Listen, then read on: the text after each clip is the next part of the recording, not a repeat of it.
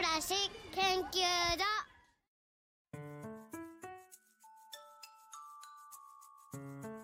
はい、今日も始まりました。えー下町暮らし研究所放送部です。よろしくお願いします。お願いしますえーこの放送は関東から神戸市中田区に移住した町を愛する女子3人組がお届けする地域の魅力発見ラジオ。町に住んでいる人たちをゲストに招いて、のんびりおしゃべりする番組です。今日もまいです。のりこです。ゆうの3人でお送りしていきよます。ろしくお願いします。まずはですね、下町ニュースというところで、ちょっと、えー嬉しい報告があります。はい、じゃあ私から、えっ、と、前回のゲストのきょうくんが、えー地域の畑のリーダーになりまして、まあ、前任の子がね、あの、産休 ということで、そこを、えー引き継いでですね、この間私も手伝ってきたんですけど、雑草やら草を処理し、今、あの、こう、一つ花壇が見えてっていう形でですね、そこを、えーそうそう、そのね、農業経験もあるきょうくん。が、えーここから3分ぐらいなんですけど、そこをやり始めて月2回ぐらい集まって、えー活動して、で、夜ご飯食べるみたいな活動をこれからしていくので、興味ある人は、あの、ぜひぜひ一緒に手伝いに来てください。活動はインスタとかで報告そうですね。インスタで報告していけたらと思います。皆さん、インスタもチェックをお願いします。はい。ではですね、今日も、えっとゲストをお迎えしています。えっ、と、コリアンダンサーの張ヘミさんです。わあ、よろしくお願いします。よろしくお願いします新鮮ですね。ちょっと、あの、挨拶から新鮮なんですけれども、えっ、と、まずですね、えっ、と、ヘミさんの自自己紹介。自己紹介ですね。はい。ああの。はい。じゃあ、まず私からなんですが、なかなかいろんな関係性があり、あの、一言では 言いづらいんですが、本当に出会いは、もうママ友みたいなところから、えっ、と、知り合って、うちの徒歩何、50歩ぐらいかな。ぐるっと回ると、あの、商店街が、本町筋商店街があるんですけど、そこに面した、えースタジオをされていて、で、うちの、えっ、と、長男と、えっ、と、ヘミッチョと呼んでますが、ヘミッチョの次男が、ほ保育園同じクラスでですね、はい。まあそんなつながりもあって、一緒に子供たちを育てて、ね、お迎えお願いとかね、お互いし合ったり、あご飯ちょっと一緒に食べようとか、まあそういう仲なんですが、私はすごくそこで、えーよもぎ虫もね、サロンをされているので、毎月くらいかな、あの、お世話になって、整えわせてもらったりもしてるんですけど、まああとは本当アーティストとして今日はそのお話も聞けたらと思いますが、あの、いろんな、えーアート、まあ、音楽、ダンスに触れさせてもらえるので、あの私個人的にもすごくひ日常に刺激をもらっているという関係性です。はい。ありがとうございます。今のちょっとあの紹介からもいろんな顔を聞けるんじゃないかと思って今日は楽しみにしています。まずなんですけれども、はいまあまあ何をしているかみたいなところをちょっと、えー私はですね、今、先ほど紹介あったように、あー二児の母をしております。こうやって二児の母になれたのもちょっと私的には予想外ではあるんですが、基本的には、えーずっと高校卒業してからずっと、まあ、ダンサーとして、えー表現活動をしてきました。うんで、まあ、同じくコリアン、えー私は在日コリアン4世になるんですが、まあ、在日コリアン3世の、まあ、旦那、現旦那ですね。その当時は先輩後輩関係が、えー同じグループを作り、うん、17年経ち、すごい。ほんで結婚して、10年ぐらい付き合ったかな。えー。ほんで結婚して、今今年11年。えめでたいほんな。で、グループは17年という月日を共にした相方であり、ー、夫であり、まあ、そんなパートナーと一緒に、えーっと今この新長田でですね、えーっとスタジオ長田巨番という、え1階がスタジオで2階に住居うんで暮らしております。うん。で時には、えーっとスタジオではですね平日は、えーっと私たちの韓国の、まあ、伝統舞踊であったり、えー、打楽器ですね。そういったのをレッスンしていたり、まあ、あの、他のミュージシャンの人たちが、のりちゃんもね、うん。あの、スタジオレンタルしてくださったりとか、まあそういうふうに、えっ、と、スタジオを運営しつつ、まあコロナ禍私たちアーティストは本当に一気に仕事がゼロ化しましたので、まあその時に、まあ自分が、まあ3000も好きやった。まあ産後特にね、あの取り入れたよもぎ虫、韓国の民間療法のよもぎ虫をできるサロンを、えー、と開業して、まあ、心と体を整えるという部分で、よもぎ虫と、で、中国生態。あの、私、まあ、アスリートというか、そういう体を、えっと、ずっとこ高校2年の時から中国生態の先生にケアをしてもらってて、そのコロナ禍に仕事がなくなったので、その先生のところに夫婦で弟子入りをし、中国生態も、はい、学びながら、はい、そのサロンでは主人が中国生態も手術するという、はい、流れになった現在でございます。はい。そういう流れだったんですね。そうなんです。当時ね、うん。やるかやらないかっていうところで、それこそ本当に、あの、いろいろ話をうん。私も聞かせてもらって、で、もう私は間違いなく、そのヘミッチョの持っている空気感だったり、うん。こう人を受け入れる力っていうのが、やっぱ必要な人がいると思うから、もうやった方がいいよっていうのを言って、で、本当にそれでよもぎ虫、私もね、ここの、ここにいろいろママ友が来たりするん。だけれども、本当にこの間泊まったママが、次の日、よもぎ虫予約して空いてるっていうので行って、整って東京に帰るみたいなこともあったり、中国生態もね、うん。この間、あの、急だったんだけど、お願いしたりして、なんかやっぱすごくこの連携がですね、このゲストハウス、泊まり木と、えーあの、サロン懇願の連携がね、すごい、サロンもある。うん。そう、もうここの癒しの二丁目みたいな感じに今、一緒に、でもそうやって連携して、いろんな人をこう整えていくというか、うん。緩めていけたらいいねっていうのを、こう、池田家と、うん。あの、ヘミさん、モンさんと一緒に、まあそんなプロジェクトも、密かに動いてる。ね。昨日本当に、昨日、明日よもぎ虫行けますかって言ったら、昨日、そう、一日フリーだからって言って、よもぎ虫して中国生態をされて、わ、そんなことが。そう。どうして都心長田に？はい。えっとですねみ、たいなところも聞きたいです。私自身は、えっと、生まれも育ちも京都なんですね。うんで、まあ、京都時代は、あと、京都市内の、まあ、いろんな場所でパフォーマンスしたり、うんレッスンしたりっていう形で、点々と呼ばれたところに行くっていう、こう、移動型だったんですね。で、まあ、主人と出会って、主人は神戸の長田出身で震災で被災をして、須磨の方に住んでいたんですけど、うん。で、まあ、その須磨の家を行ったり来たりしながら、神戸の生徒さんのところのレッスンも行ったりっていう形で、生徒さんが準備してくださる場所に出張講師的な形でレッスンに行くっていう形で、もう常に家にいなかった年に帰るだけっていう生活を私も主人もそれがまあ自分らのライフスタイルやったので、まあそんな旅芸人みたいな形でずっといたんですが、結婚する前ですね東日本大震災が、えー、と起きて2011年結婚したのが2012年なんですけど、まあ、その時に、あのーまあ、東北に慰問公演っていう形で、まあ、今もずっと生き続けてるんですが、まあ、本当にこう、つまみで何もなくなった街が全てなくなったっていう場所に足をこう、運んでいく中で、あ、長田も地震があったよね。実際にこれって復興したのかなっていうところに目を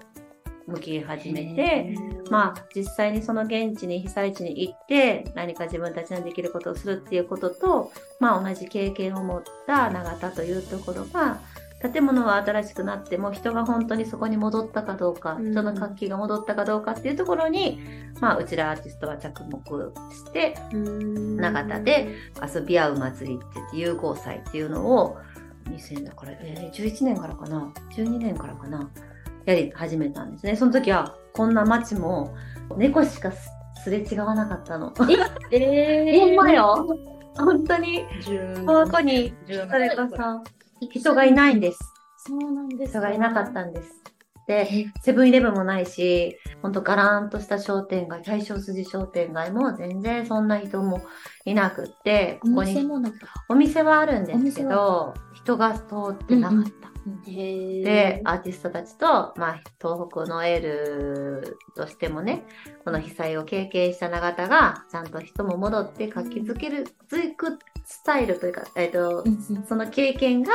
エールになるよねっていうことで、ゲリラパレードをしょっちゅうしてたんですよ。へ急に、あの、アーティストたちが集まって、衣装つけて、まあ、言えば、ちんどん屋さん。のように急に街を練り歩き始めてすると本当にもうシャッターが閉まっているお店からガラガラガラっておばあちゃんが出てきてこうやって手を合わせてくれたりとかマンションの上から手を振ってくれたりとかしながらみんなこうちゃんとこうなんて言うんですかね住んではいてもこう集ったりとかなんかそれぞれの顔を合わせてうん。何かをするっていうことがなかったからそれができるのはアーティストたちかなっていうので、うん。ゲリラパレードからゲリラライブから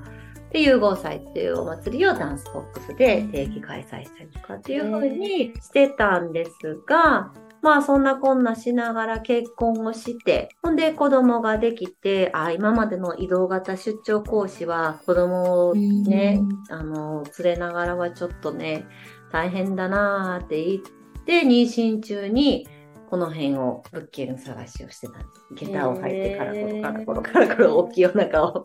それまではスマーそれまではスマークに住んでありました。はいほんで、たまたま今住んでいるその物件、スナックだったんですけどね、そこのおばちゃんもうちら、そのゲリラパレードしてた時に、おばちゃん出てきて一緒に踊ってくれたりしてるようなおばちゃんで知ってて、で、そのおばちゃんが脳梗塞で倒れられて、1階2階の行き来しながらの物件はちょっときついっていうことで引っ越しをされたみたいで。ほんで空いたから言って、子供を産んで生後4ヶ月の時に引っ越してきました。うん。で、1階のスナックを解体して、防音して、鏡張って、あスタジオにして、ほんで2階住みながらの暮らしが始まるんですね。融合祭にはアーティスト仲間がうん全国から来られてそうです。えっ、と、その時は、基本関西圏やったんですけど、はい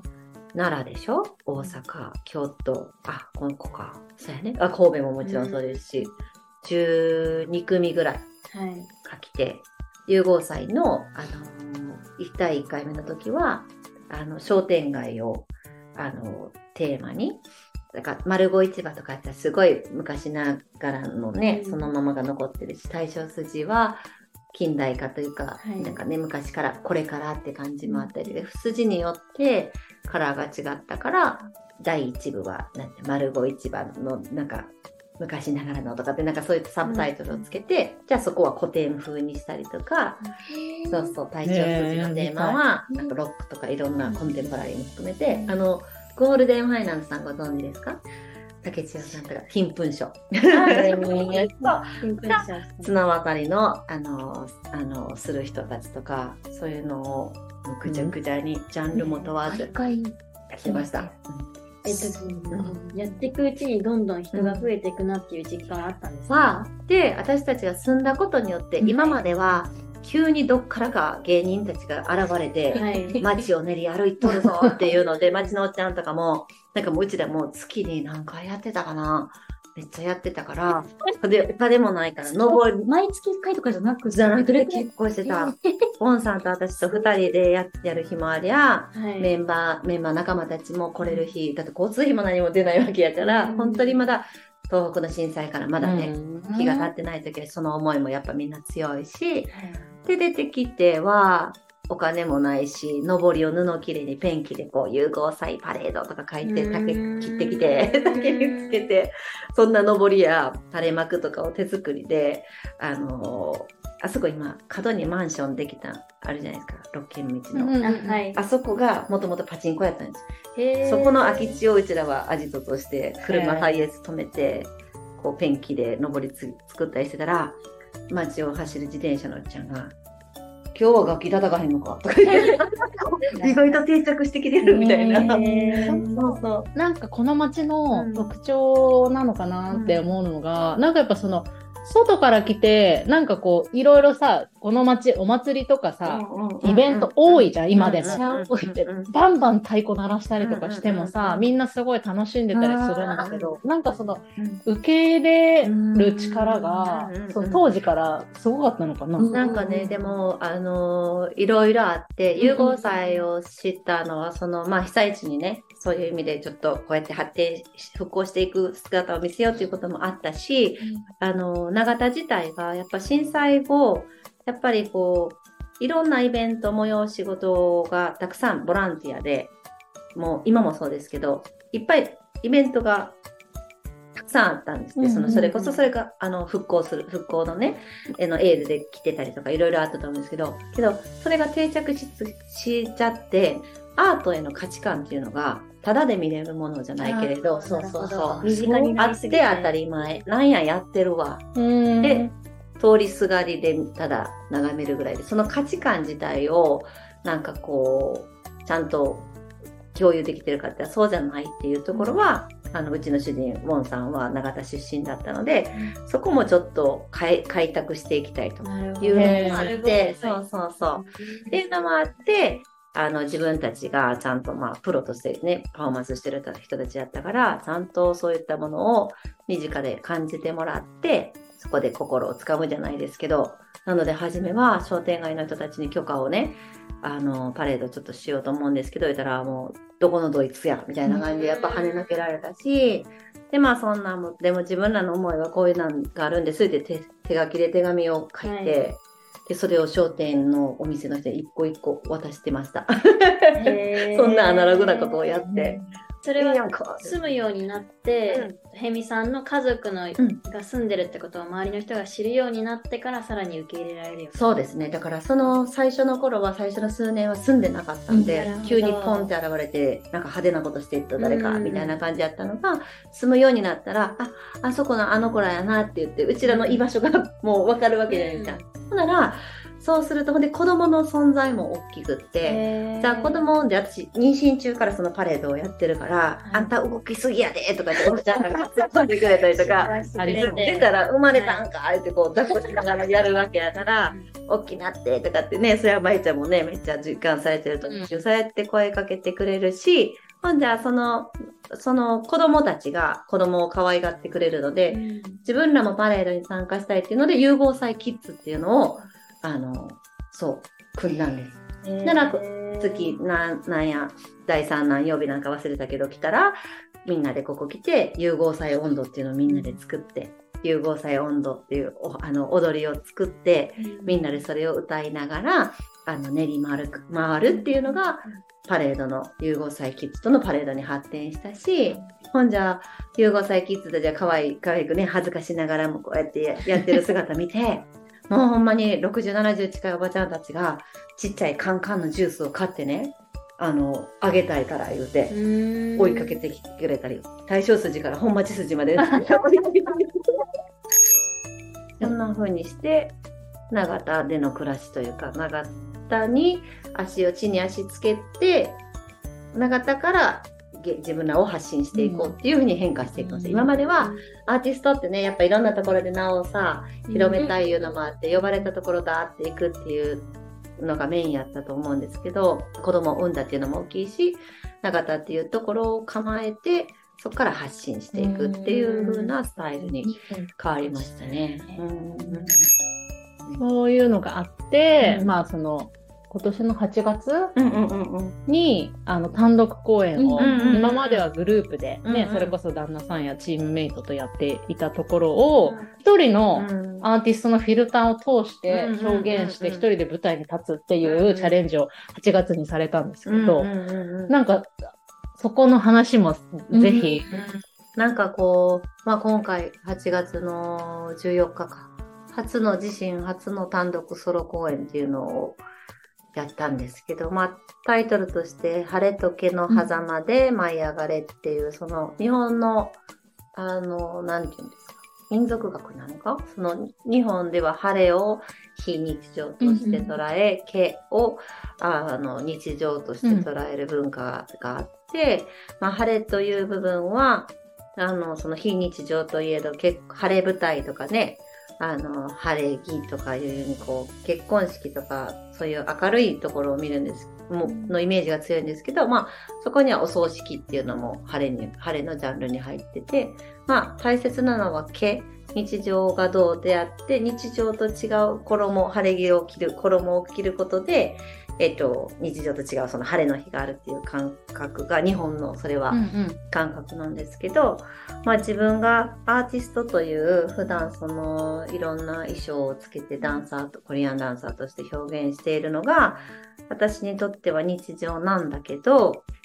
まあこんな商店街のど真ん中にスタジオを構えてアーティストが商店主をしていると、あれ？私らの日常ってちょっと一般とは違うんやなっていうことを、転々と旅をしてた時は、そこはあんまり気づきづらかったんですが、生活の手段にある商店街で、私たちがそこに住むことによって、あその違いを感じたっていうか、で、その違いを自分自身、あのー晴れで、常晴れが自分らの日常やったものを、ほんまのこのオンもオフもない、この、えっと、スタジオ兼住居っていうあの建物に住んでいると、なんかちょっと混乱したんですね。そう。晴れのようで毛やし、毛のようで晴れだっていうところの受け入れるところで、とバランスを崩した時期があって。うん。まあそれこそ舞台に立ってる人間やからメイクもちゃんとして、洗濯物干す時とかも商店街から見えるからうん、ちゃんとしないと、みたいな感じでパツパツで、やっぱり前半戦引っ越して初めの頃、息子が3歳になるぐらいまでかは、でもそんなん持たへんくって、これは私は持ちませんって体から信号が鳴ってからは素の状態も本の状態も全部ここではもう受けまるっと受け入れてもらおうっていう風に切り替えたきっかけがあったんですね。でその切り替えが多分なかったらこの舞台はしてなかったと思うんですけどその切り替えから晴れも毛もそれもそれこそ生きるも死ぬも全部紙一重えっと、楽しいことも悲しいことも持続性があるようでないし、ないようであるわけやから、その紙一重のこの狭間というところで、あの、自分なりに見せれるものというか、はないかなっていう挑戦というか、それが、あれが挑戦にちゃんとなったのかわかんないんですけど、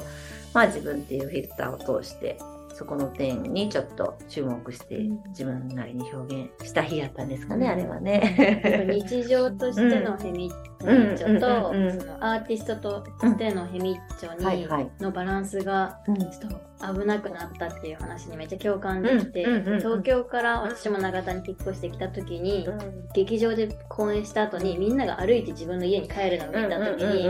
えこの人たちの日常とアーティストとの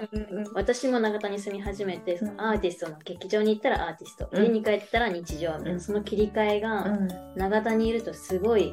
グラデーションで、へだからどこまでがアーティストでどこまでが踊ってて、ここからは私の日常でみたいなことがすごいわからなくなってきたので、うんうんあのケミッチョがやってた「晴れと毛の狭間」っていうテーマ、うん。テーマがすごい共感できました。うん。嬉しいですね。えそれは今どんな感じなんですか、今までは舞台人だったら、はい特にダンスする時って照明を浴びて、うん。もう決まったそのポジションと自分のボディラインも含め衣装も含めてこう見せるっていうはい。オン,、オンになると思うんですけどそれこそ結婚する前とかそこのは狭間なくうん。もうくっきり分けてたんです、うん。分けて。でも子供を産むといつ泣き出すかわからないとか衣装着てたら大変そうだよ。もう父を袖で上げて、で母親に渡して踊るっていうようなことをへ繰り返しをしてたので、こあの子連れ芸人をしておりまして、で別に育休があるわけでもなく、産休があるわけでもなく、この仕事は自分に来たものは自分が出ないとお金にはならないっていう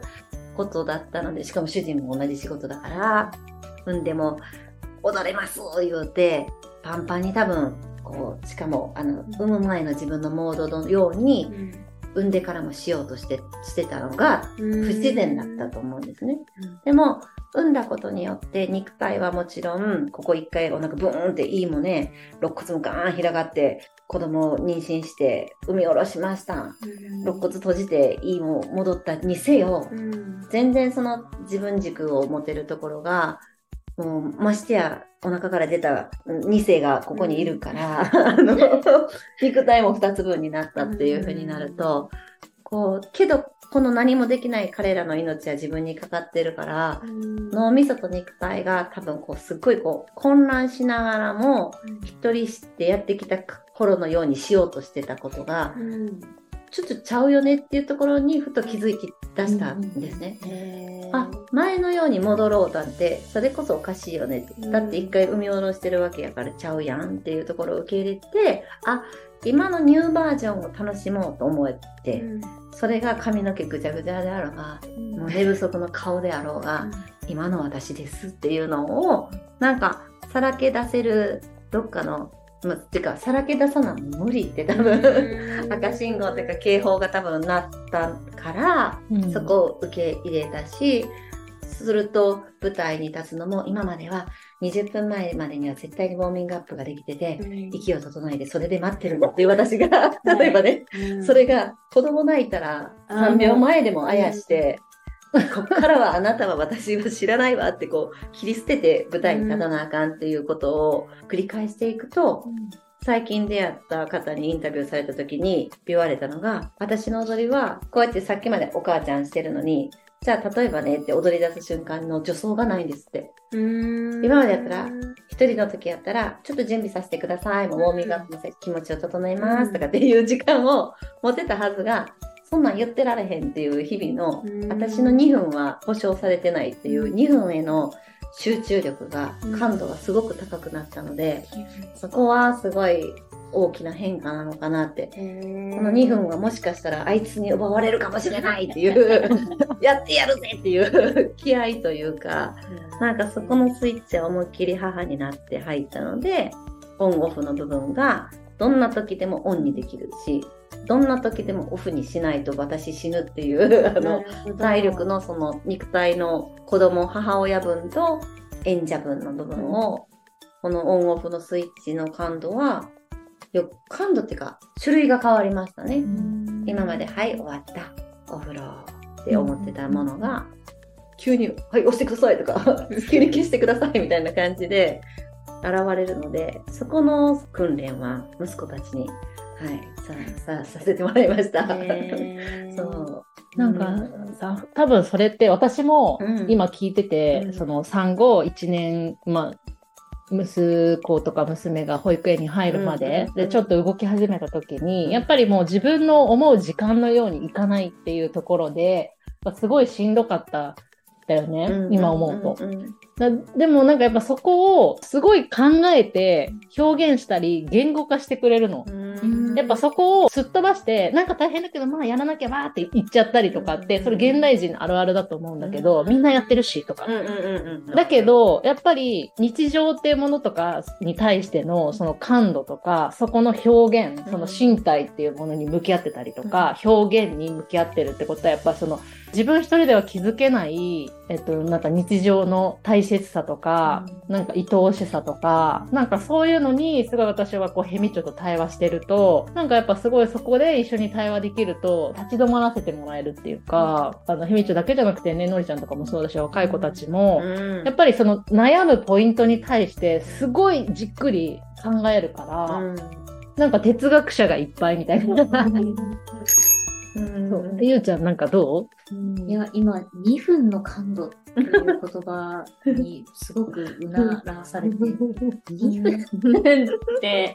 なんか私の日常だったのが、まあ、ミーティング始まる前とかなのかな。うんでも、それって、まあ、なんか、誰かが死ぬわけでもないし、うんうんうんでも、こう、アーティストの公演とはまた多分、ううん。うん比べるのはあれなんですけど、うんうん違うものだろうから、うんなんかそこにおける2分の集中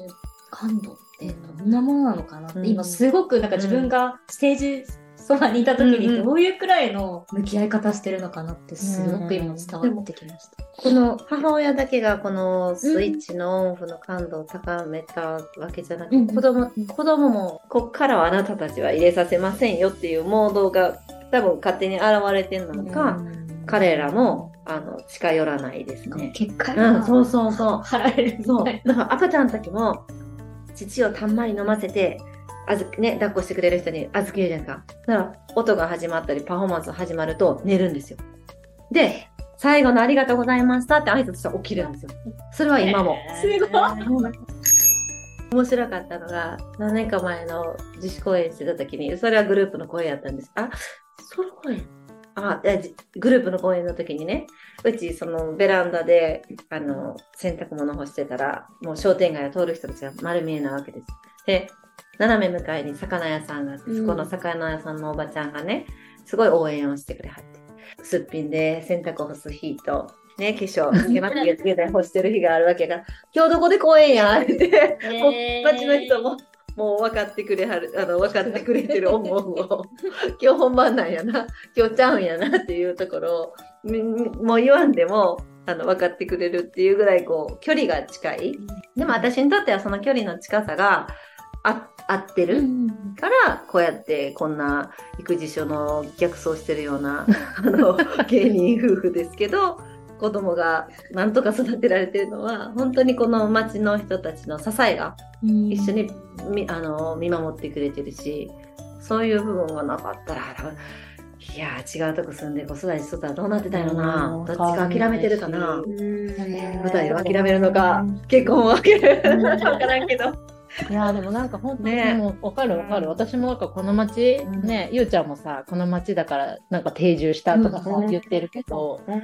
なんか多分全部叶えられる可能性をこう、なんか見つけられるんだろうね。うんうんそのうんうん。一大人っていうかその自分としてのうん。願いと、うん。親としての願いと、うんとかっていうところを、なんかこう、どうにかなりそうみたいな。うんうんうん。なんかあと思ったのはそうやって舞ちゃんと定期的にランチしていっぱい語り合ったりするのも職種が違えどなんかこう自営業者として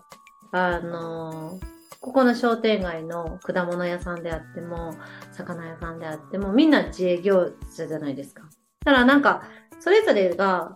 なんかこうでないといけないっていうところを押し付けてこないというか、あの、まあ、もちろんその商店主としてのモラルという部分は、あの、ご近所付き合いも含めてのモラルっていう部分は共有してたとしても、右見て歩こうが左見て歩こうが、そこをそんなに強要しないっていうところが、多分自分らには楽やっていうか、なんか同じように背を揃えて同じ歩幅で歩かないとそれってちょっとずれてませんって言われるような環境が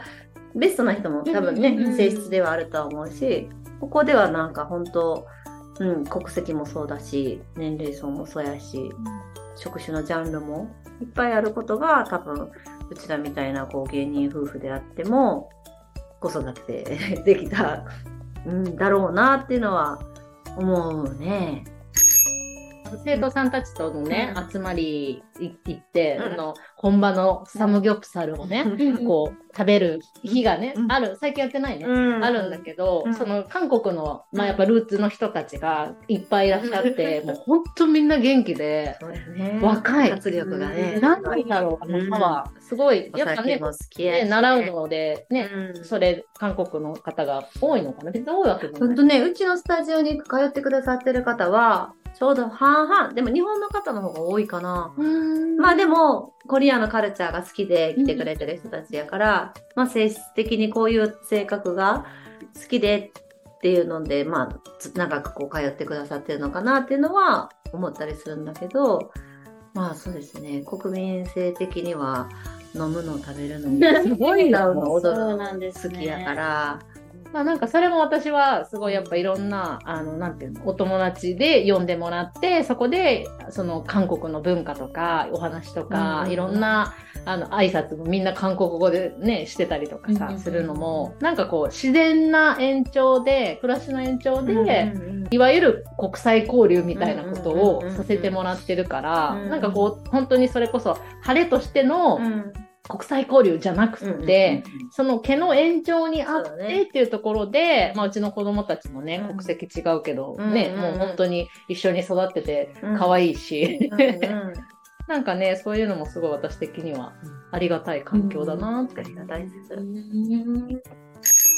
あれ、推しポイント聞かあ、そうそうですね。うん。であとは推しポイント？はい。うん。長田の、まあ、推しポイントいっぱい出てきたと思うんですけど、みっちょさんがうん考える長田の推しポイント。うーん。自分がここに住んでみて受け入れ体制に自由があったりとか、うんまあ、ルールがいろいろあるとかっていうところで自分はフィットしたっていう部分なんですけど、とこのこっちの下町は本当にもともとその移住いろんな人たちが移住してきて作られた町の文化がたくさん転げているので本当にかえ海外旅行私来てますっていうぐらい常日頃やっぱりいろんな国の言葉が左耳からも 右耳からもいろんな言語が飛び交ってたりとかコンビニ行ってもあれここグアムかしらっていうなんかこうなんていうの 本当に非日常っぽい。日常やねんけどうんほんまに非日常っぽい楽しみ方は転げててただそれを楽しめるか楽しめないかは、ここに住んでるからといってみんなそれを楽しいって思うか思わないかは生きるセンスやと私は思っててあのそれをなんか押し付けることではないんですが、私も最近、うん。あの、西のディズニーランドって呼んでるとこの街をわかる？あそこの喫茶店行ったら、あのキャラクターがいて、はいはいはい。あそこの居酒屋に行ったら、うんあのおっちゃんがいて、みたいどな感じが、そうそう、もう キャラクターなわけさ。ああ、ウケる。みんなメイリン行ったら、うんいつもあのおじいちゃん飲んでるとか、だから、なんかもう私的にはすごい、あなんかキャラクター化されちゃってて、うわ、いたいたみたいな感じ。で、街で歩いてると、うん。昼間からとか、見なくなったら心配になるもんね。そうそうそうそうそう。だから、ななんか本当に、うん。日常なのに、非日常の、うんなんかエンターテインメント施設だと 思って、最近は人を案な内してる。るほどね。なるほど。息子たちにとっても、なんかその社会経験する前に、なんか、まあ、うちらがフリースタイルすぎるかもしれないんですけど、まあ、家の家でのルールと、例えばじゃあ、舞ちゃんのところで、じゃあちょっと預かっとって、言うて、池だけのルールと、なんかもう、あ預かり先いっぱいあるんで、なんか、それはうんうん、そこのルールに従いなさいってうちは言ってて、その自分たちを守ってくれてる人たちは、その人たちのルールに従ってねって言って、じゃあ、こっちではいいのに、こっちではあかん、こっちではあかんことはこっちでいいっていうことが、彼らを混乱させる時があるんですけど、でもほんまに社会ってそんなもんじゃんって、私は社会に出て思うことが、頑張って親の言うこと聞いて育って、あの、もちろんそれに感謝してるとこもあるけれど、あ、これだけじゃないんだ答えってっていうところにやっぱり社会に出ると考え感じ考えさせるところではあのいろんな引き出しを彼らはここの町でいっぱい増やしてはるんやろうなっていうのは小3の彼を見ながらあのこの子が中学生ぐらいになった時私この人よりあ あのこのこの子に勝てるかなじゃないんやけどもう無理かもしれんで自立してもらおうかなって思うぐらいああ町で育育ててもらってるなっていうのは感じるところでありますね。感想いろいろ日々語っているけど、改めてヘミッチョにじっくり話を聞けて、すごい良かったし、なんかこう本当に一緒に暮らせてて嬉しいなっていう気持ちがさらにあったので、ここにまたね、一緒にこの2丁目を癒しスポットとして一緒に盛り上げていこうと思うので、なんかこれ聞いてくださった方で、まあ、遠方からでも近場でも、ここにね、宿もあるし、バーもあるし、癒し、あの、サロンコンガもあるし、本当にいろんな人と出会って、この私たちの暮らし方、うんうん、をなんか一緒に伝えていきたいなっていうのは改めて思いました。はい。今回初めてヘミッチョがなんで長田にうん。移住してきたのかっていうのが詳しく聞けて、あそういう震災つながりもあったし、その住むことによって周りが受け入れてくれたっていう今のヘミッチョの一家がうんうんうん。あるんだなっていうのが分かりました。ありがとうございます。なんか、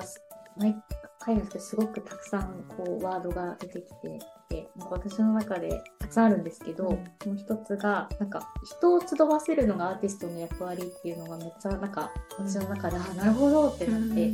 こう長田ってなんでこんなにイベントが多いんだろうって思った時に、あ、アーティストの方がいっぱいいるからなのかな。その前さんも言ってたみたいに、そのアーティストの方って一つ一つの、なんかこう、もモーメントをこう、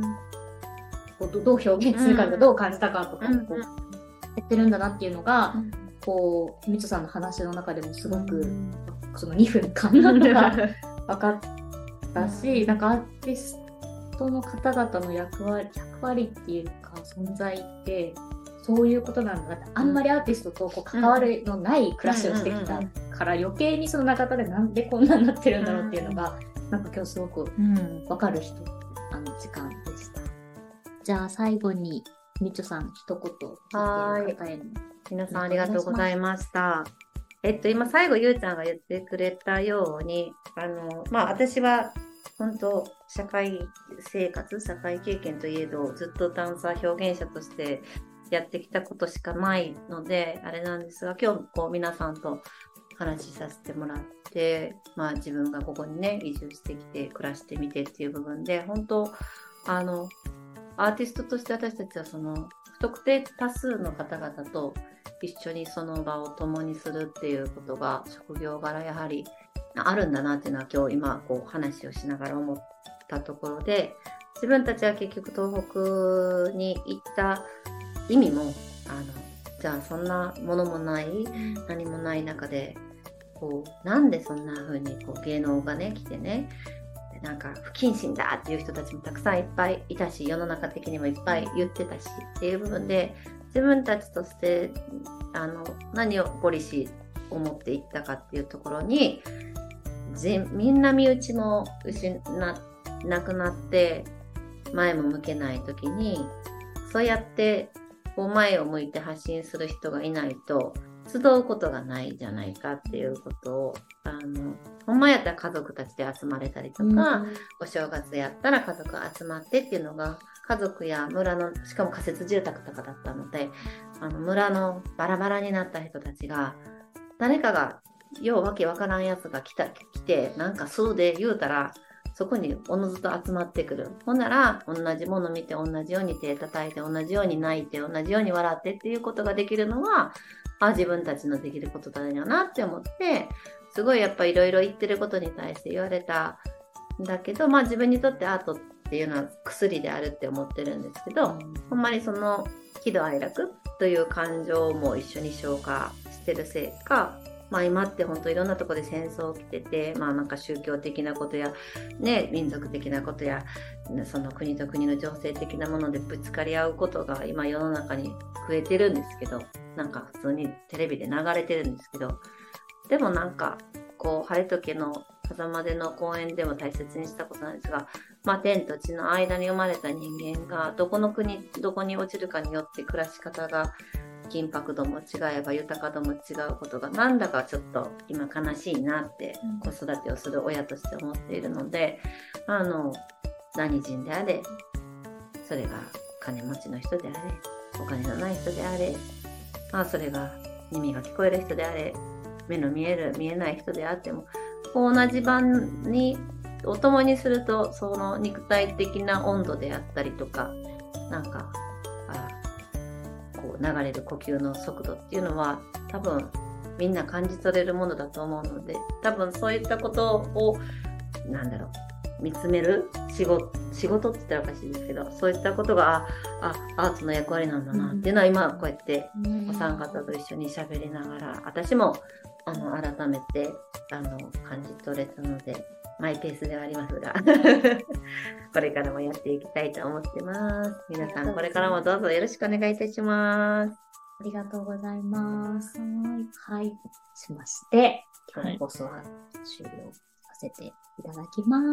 す。みっちょさんお話ありがとうございました。ありがとうございました。楽しみだ。